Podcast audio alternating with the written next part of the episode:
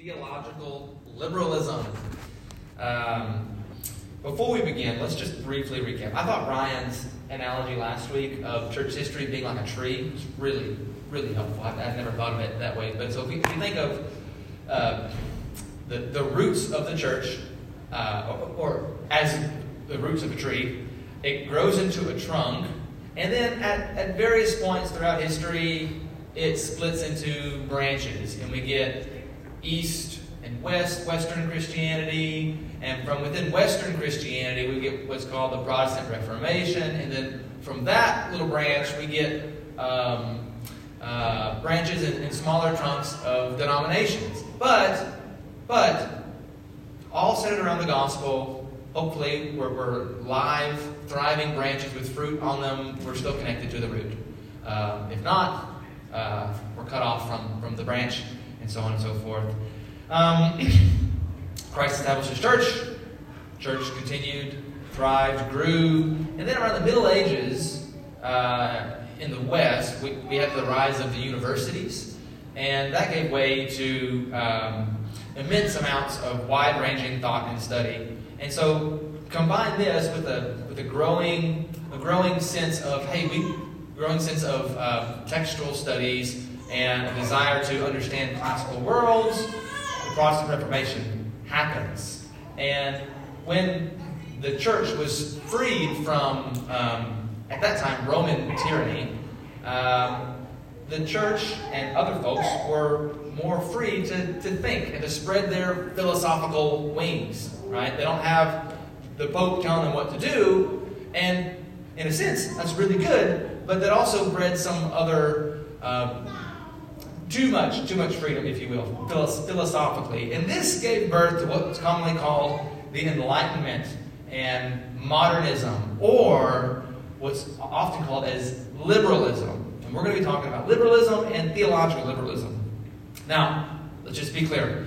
The liberalism that we're talking about today, or, or, or in this lecture, is not the like, political progressive liberalism that we hear in the media. So we, we hear liberals thrown out. We, we typically think of um, political pro- progressives. That's not what we're talking about. Um, liberalism, as we're going to define it, is a philosophy that seeks to be liberated, freed from external authorities, whether it be political or religious. Liberalism defines freedom, true human freedom, as autonomous self rule. Um, as opposed to even another distinction classical liberalism, which sought to be freed from vice, or even, I don't think anybody's coined this phrase, but even New Testament liberalism, which is to be free from sin. Liberal, liberal just means like to be free, I mean, at, at its root. And so the ancients believed uh, we need to be free from all vice. The New Testament says, in the Old Testament, you need to be free from sin.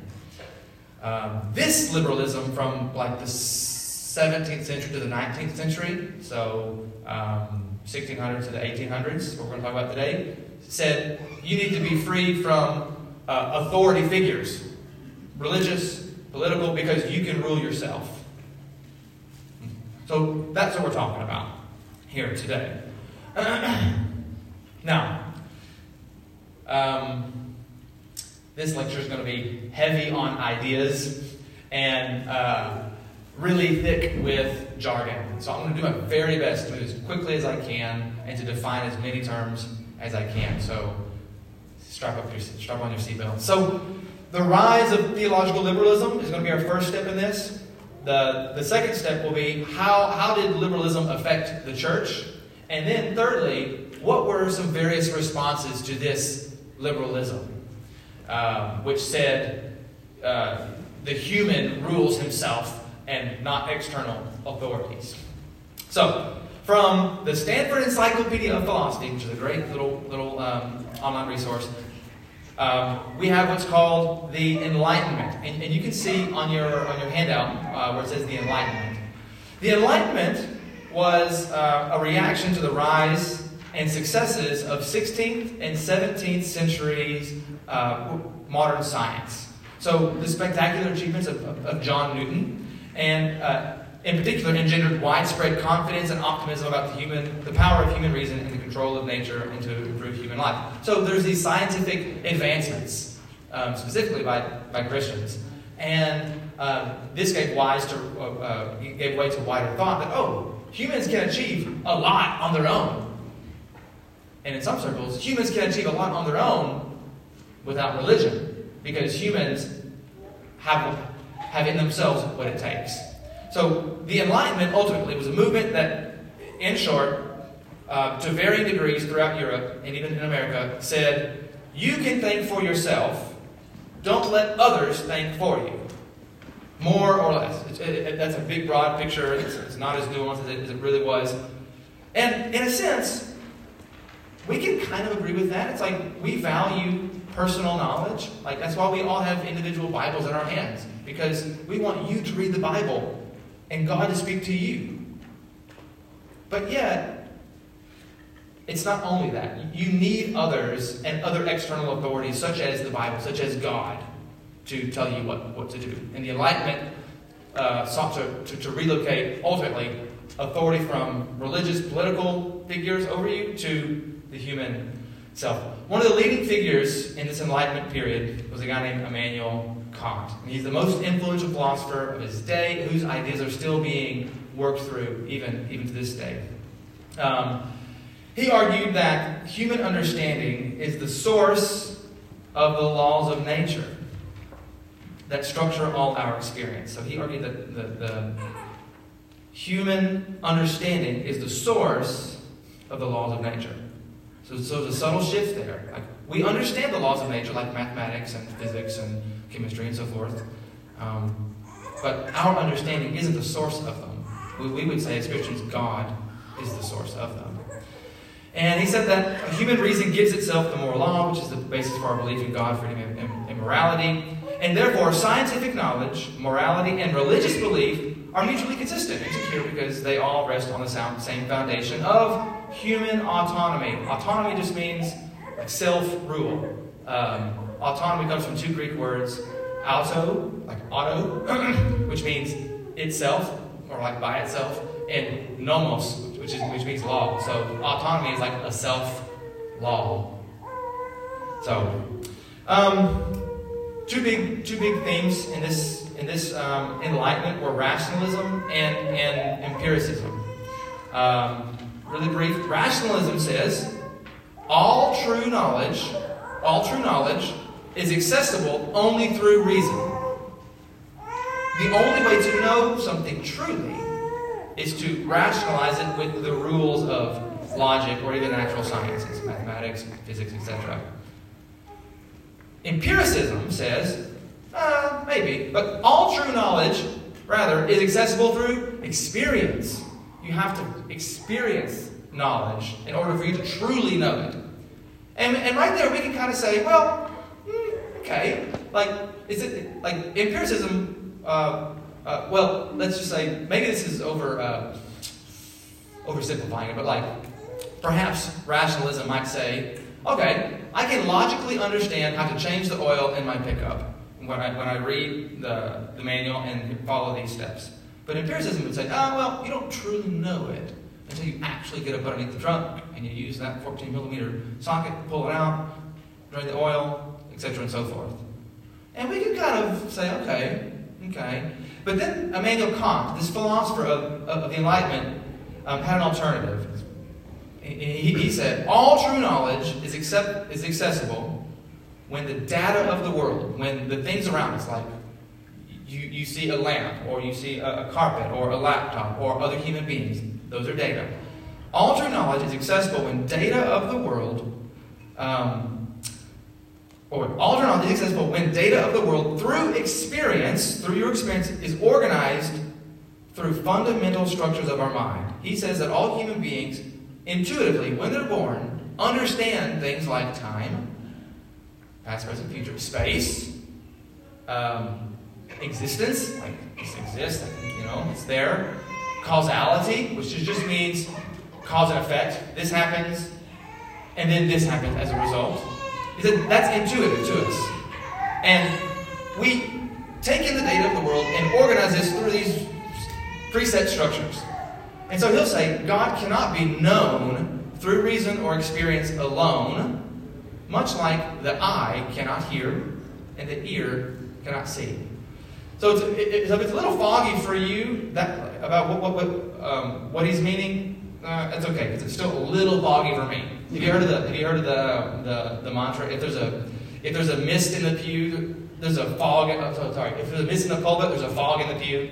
Have you heard of that? It's like basically like if somebody's up here teaching and it's a little misty in his mind as to what he's talking about, it's going to be really foggy for those whom he's teaching. So that's probably what's ha- that is what's happening probably right now.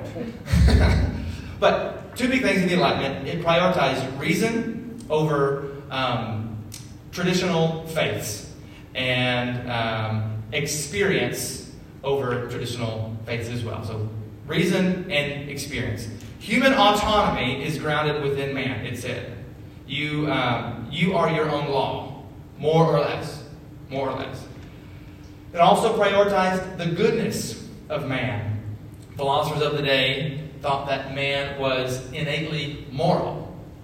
And we could say as Christians, um, yeah, non Christians and Christians alike know the difference between right and wrong. God has put that in them.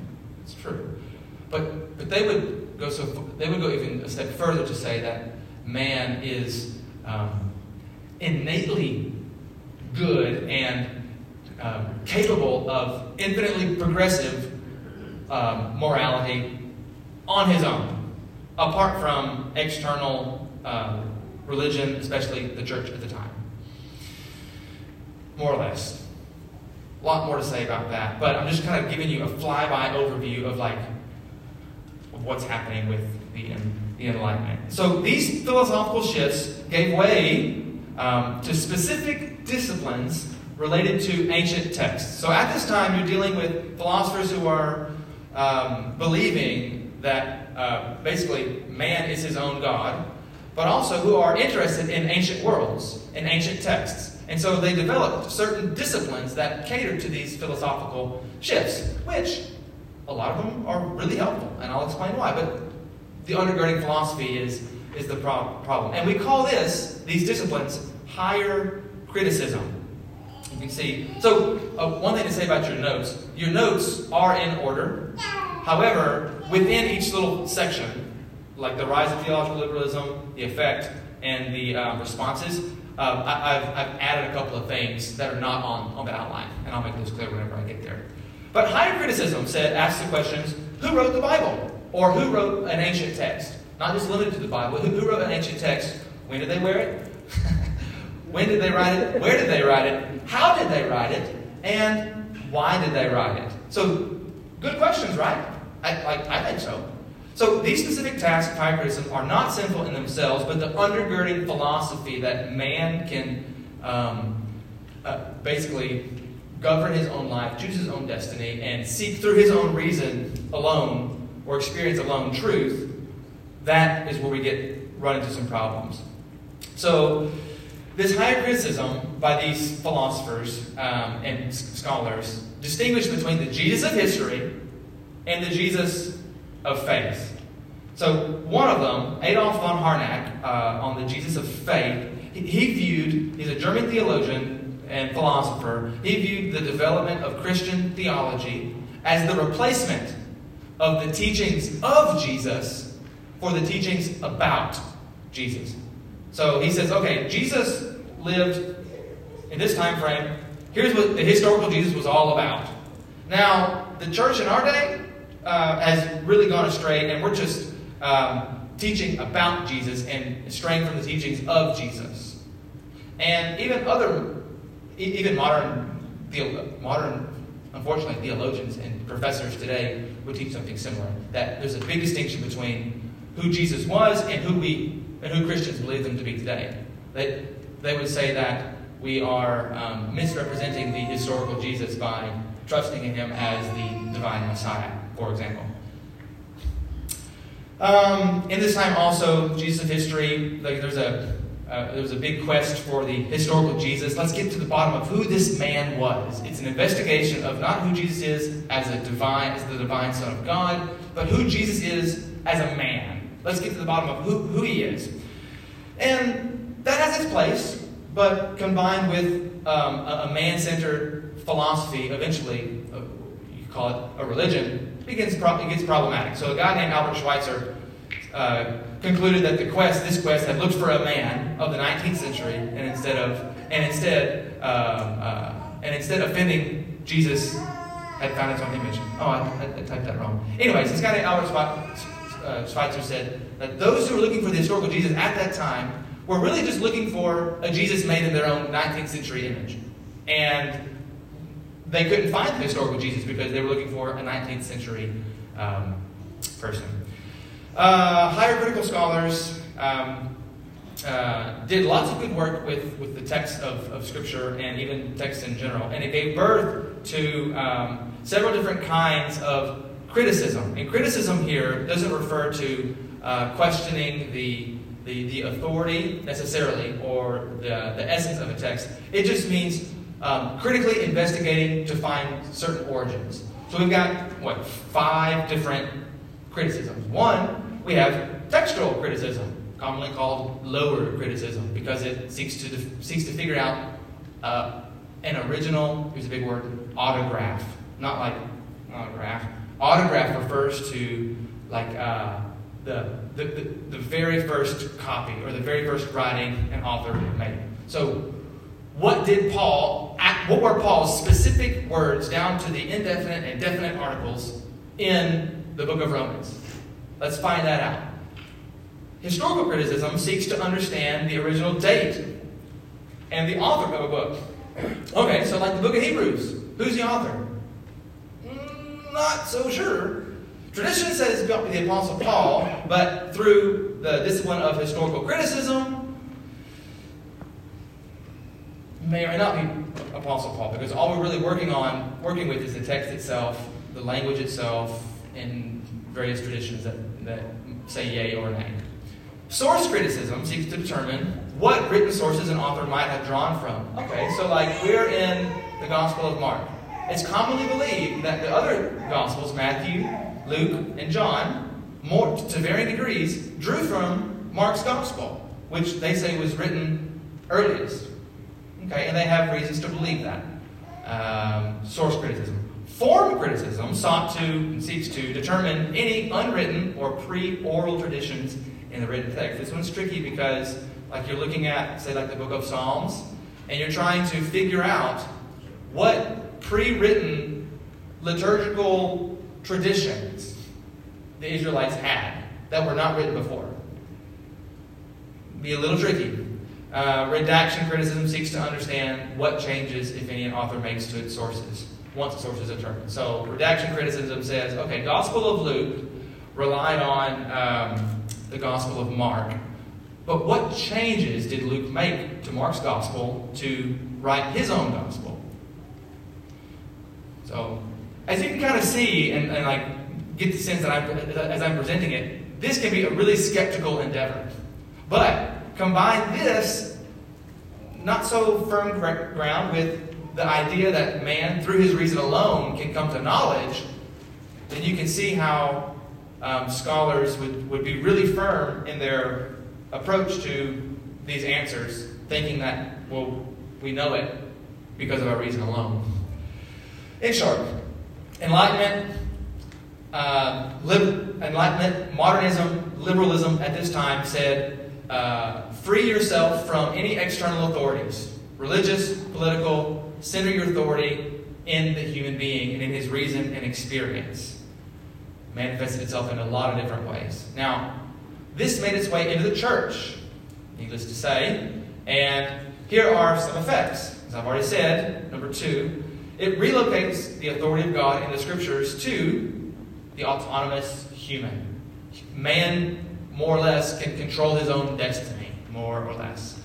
Um, it downplayed and downplays, still to this day, because we're still feeling the effects of it, the virgin birth. So if, if, if reason alone, rationality and logic are uh, the, the supreme rules of the universe as, as we understand rationalism and logic, then the virgin birth makes no sense. Jesus is not divine. Jesus could not have uh, risen bodily from the grave. Jesus was not sinless because he's a man, he's not perfect, which is a theological statement.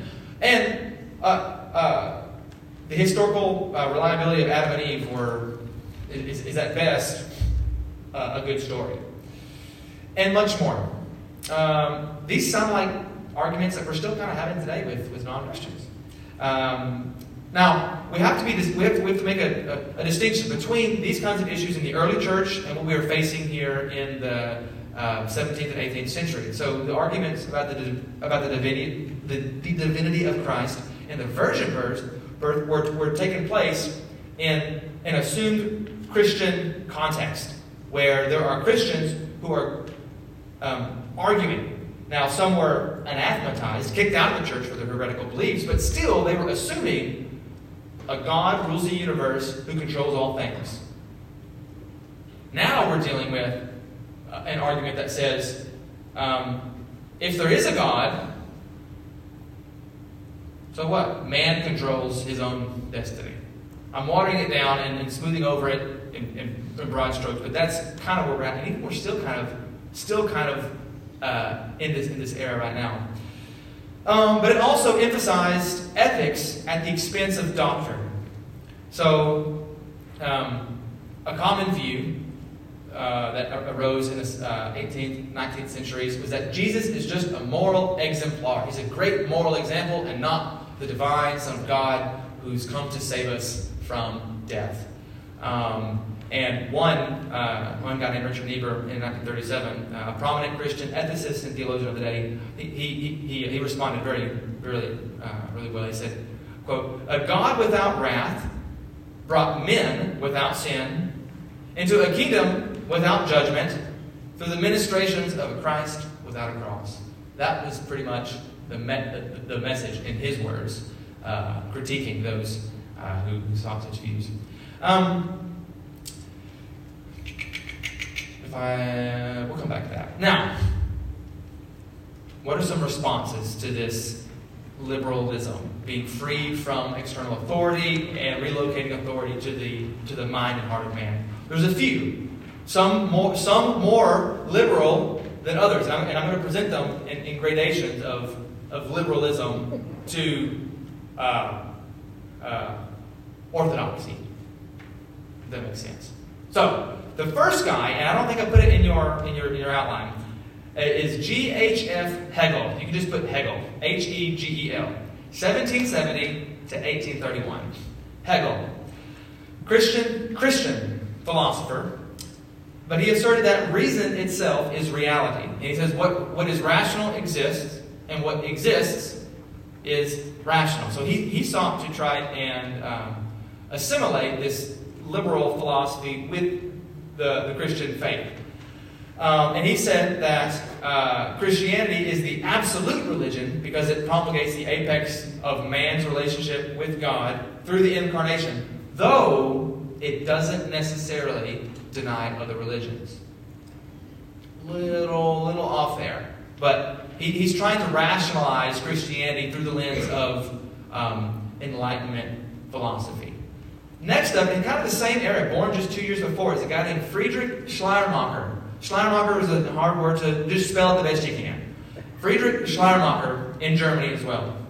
1768 to 1834. Now, he refused to base religion purely on reason, but rather attempted to show his contemporary non believing rationalists, so he's speaking to non believing rationalists, that religion plays a crucial role for humanity. So he's looking at his colleagues in, uh, where he's teaching, who are not Christians, saying, hey, religion is a huge part of what it means to be a human. And in his work, The Christian Faith, he argued that true religion is based on Gefühl. Say that with me. Gefühl. Say it. Gefühl. I don't know German, but I, I think I, I spent like five minutes trying to pronounce it. I looked up Google Translate to pronounce it for me, and it essentially, true religion, he says, is based on feeling. But it's a kind of a feeling that it has an acute awareness of your dependence on God. He says, true religion, true piety is um, having a, a deep awareness of your dependence on God. So it's not based on rationalism, and it's not based on necessarily experience. But even then, it's, it's still relocating authority slightly to the, to, the, to, the, to the mind, heart of man, rather than like an external authority, let's say like the scriptures.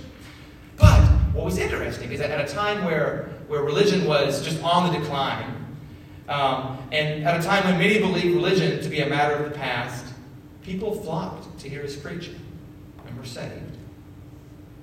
God is working through imperfect people still.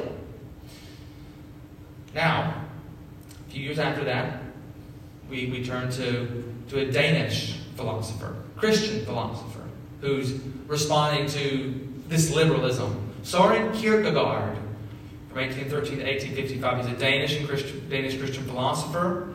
Um, so he, said that reason, rationalism alone, cannot penetrate ultimate truth but faith can. Reason alone. You can't understand truth. You cannot understand God purely through reason, but faith can.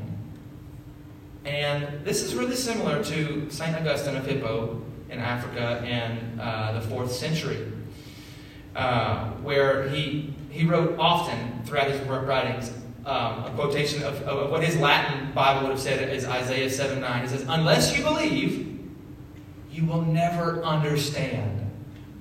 And in his magisterial De Trinitate on the Trinity, he wrote, If the Trinity is difficult for you to understand, then you must purify your mind through faith by abstaining more and more from sin, by doing good, and by praying with sighs of holy desire that God will help you make progress in understanding and loving. So for Augustine and Kierkegaard, to truly understand is to start with faith.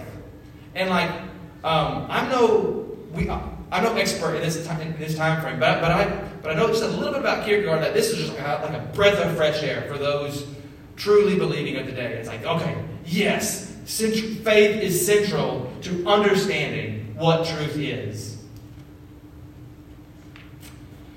So, for Kierkegaard, Christianity was not simply the place of honor among the religions, like Hegel, like all these other religions, but Christianity is the best one.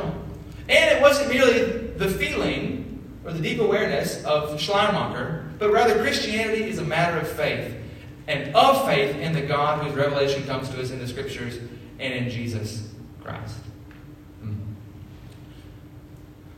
So these liberal ideas that these Germans and uh, Danish theologians were, were, and even French, we didn't talk about them, and, and other countries in Europe, were, were, uh, were wrangling with, made its way to the States at the, at the, at the nation's inception and continued through the churches and seminaries, and there was a big response.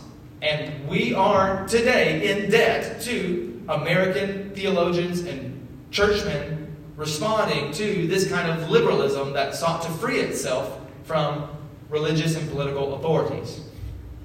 One of the chief most is B.B. Warfield. In 1851 to 1921, he's born in Lexington, Kentucky. He studied at Princeton when Princeton was still um, a, a hub for Reformed orthodoxy. Now, not so. Uh, uh, Warfield responded to theological liberalism by appealing to and expanding upon the ultimate authority for the Christian. So he, saw, he, he, got to the, he got to the matter and the root of authority in a heartbeat. He said, The scriptures themselves claim to be true and from God, and Jesus and the apostles understood the scriptures to be true and from God. He wrote, quote, We believe this doctrine of plenary inspiration. Plenary means full. The doctrine of plenary inspiration of the scriptures Primarily, we believe this primarily because it is a doctrine which Christ and his apostles believed and which they have taught us. In short, the Bible testifies to its own inspiration and its authority, and we stand on that. That's our starting point. We go from there. Breath of fresh air for, for Christians uh, in America. Um, another major figure at, the, at a similar time, just born 30 years after, J. Gresham Machen Presbyterian, Mr. House. Born in Baltimore, Maryland, and he studied at Johns Hopkins University and Princeton, back when Princeton was still uh, a hub for Reformed Orthodoxy. Now, not so much. He served in World War I as a YMCA worker, YMCA worker and became a seminary professor at Princeton. And in 1929, he left Princeton because of its liberal leanings, say the least, and he founded the famous Westminster Theological Seminary. Fantastic seminary, even uh, still today, for evangelicalism. And in 1936, he founded the Orthodox Presbyterian Church. Now, what's interesting is that he studied in, in, uh, in 1905 under the liberal theologian in, in Germany, Wilhelm Herrmann. I'll bring him up in, in just a second. He, like Warfield, responded to liberalism um, in a few different ways, but he's most known for his book Christianity and Liberalism, where he argued that modern theological liberalism is not only uh, a different religion from Christianity, but belongs in a totally different class of religion. So he's saying that this liberalism is not just a, just, just a philosophy, but it's another religion that people submit their lives to, and we need to view it as such. So he's, he's a little bit more harsh um, than some of his predecessors uh, regarding theological liberalism. Machen and, Machen and Warfield's influence reached far and wide in the States, perhaps even saving evangelical orthodoxy in America from uh, liberalism. Because Warfield and Machen and others alike in his, in his time were not just philosophers, theologians, but they were churchmen, churchmen who preached and counseled and ministered and saw how this was this liberalism was just, just wreaking the faith and lives of, of, of, of the American church. Now, let's shift back over to, the, to Europe for just a second. Let's go to Switzerland. Uh, and we go to a guy named Karl Barth.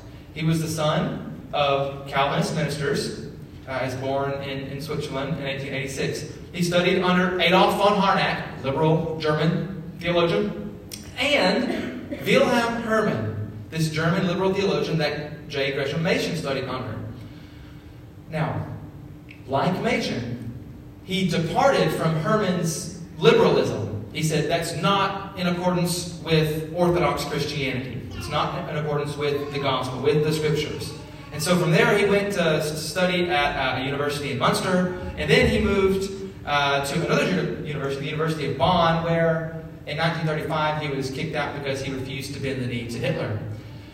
And so he moved on. He's, he's known for his massive four volume Church Dogmatics, which, if you've seen it, it's, it's, it's four volumes technically, but it's in 14 separate big books. It, it spans a whole bookshelf.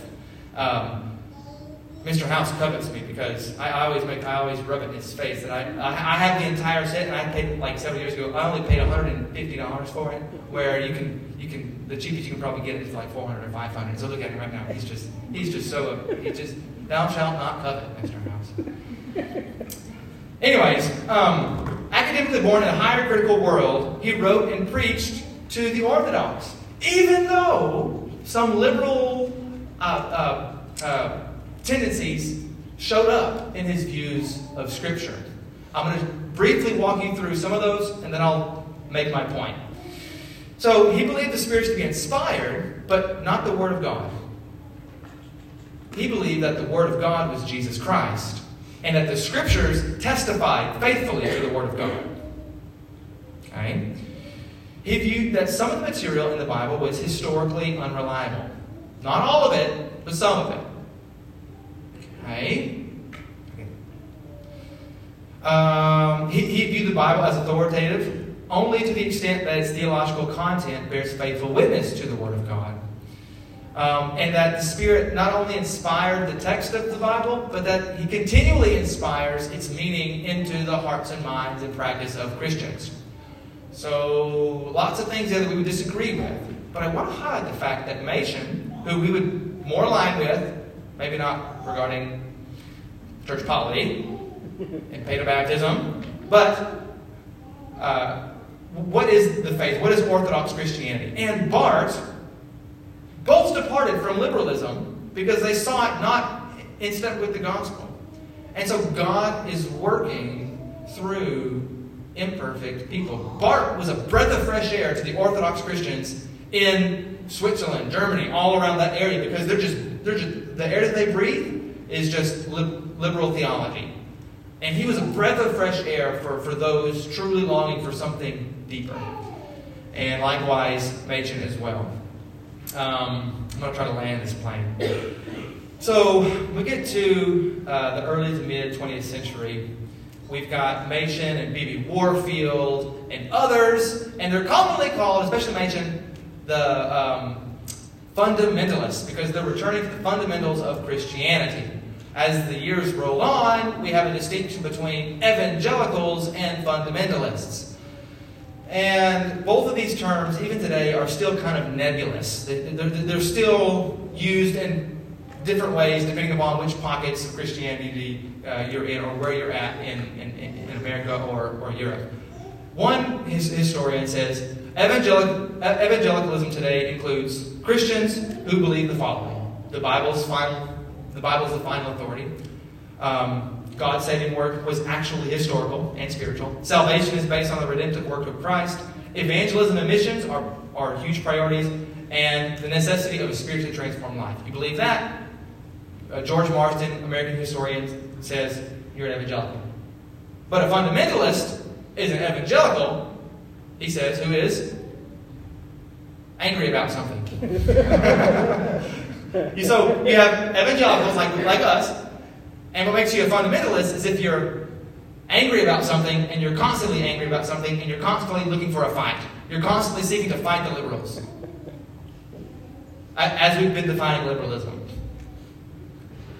Out of this, out of these streams, we get um, a variety of different folks. Now, in the evangelical stream, we get guys like Billy Graham, and Harold Ockenga, and even a guy named Bill Piper, whose father was John Piper. And John Piper is commonly called a neo evangelical, neo Calvinist, and we're kind of still in this evangelical fundamentalist, modern, but even now postmodern era. Whereas modernism said, um, oh wow, modernism.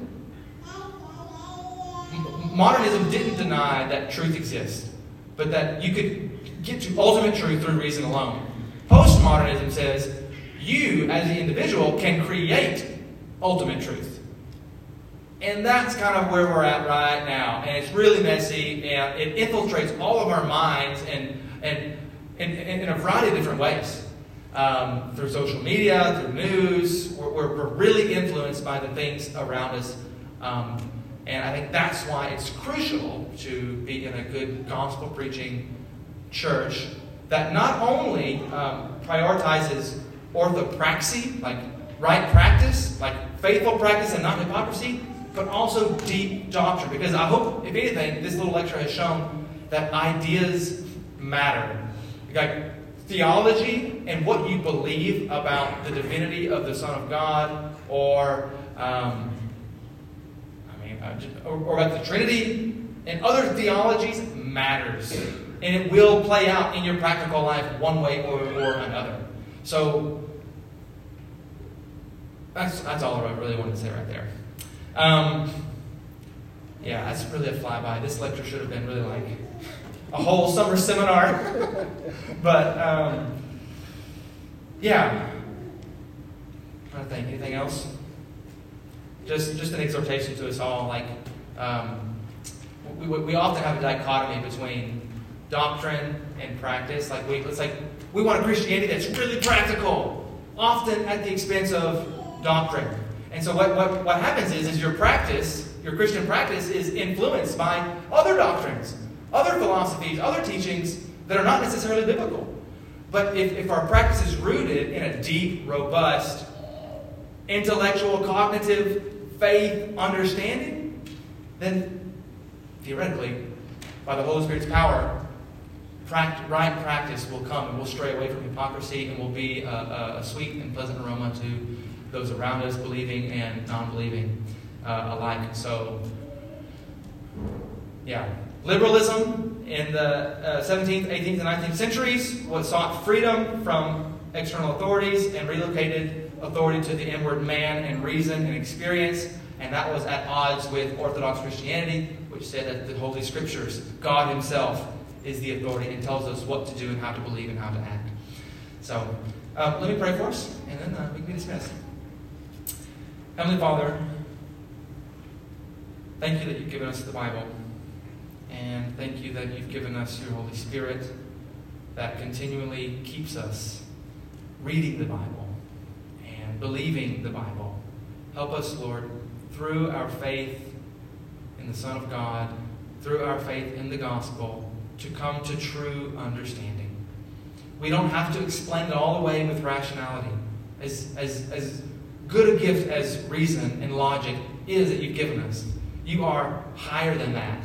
Your logic far transcends our logic, and we love you for that. And we trust in you, and we feel safe because of that. You know it all, and we don't, and we need you. And you love that we need you. And you love to give us good gifts and to meet us in our needs. So do so today, especially now, um, this day, this Lord's Day, in the, in service. In Jesus' name. Amen.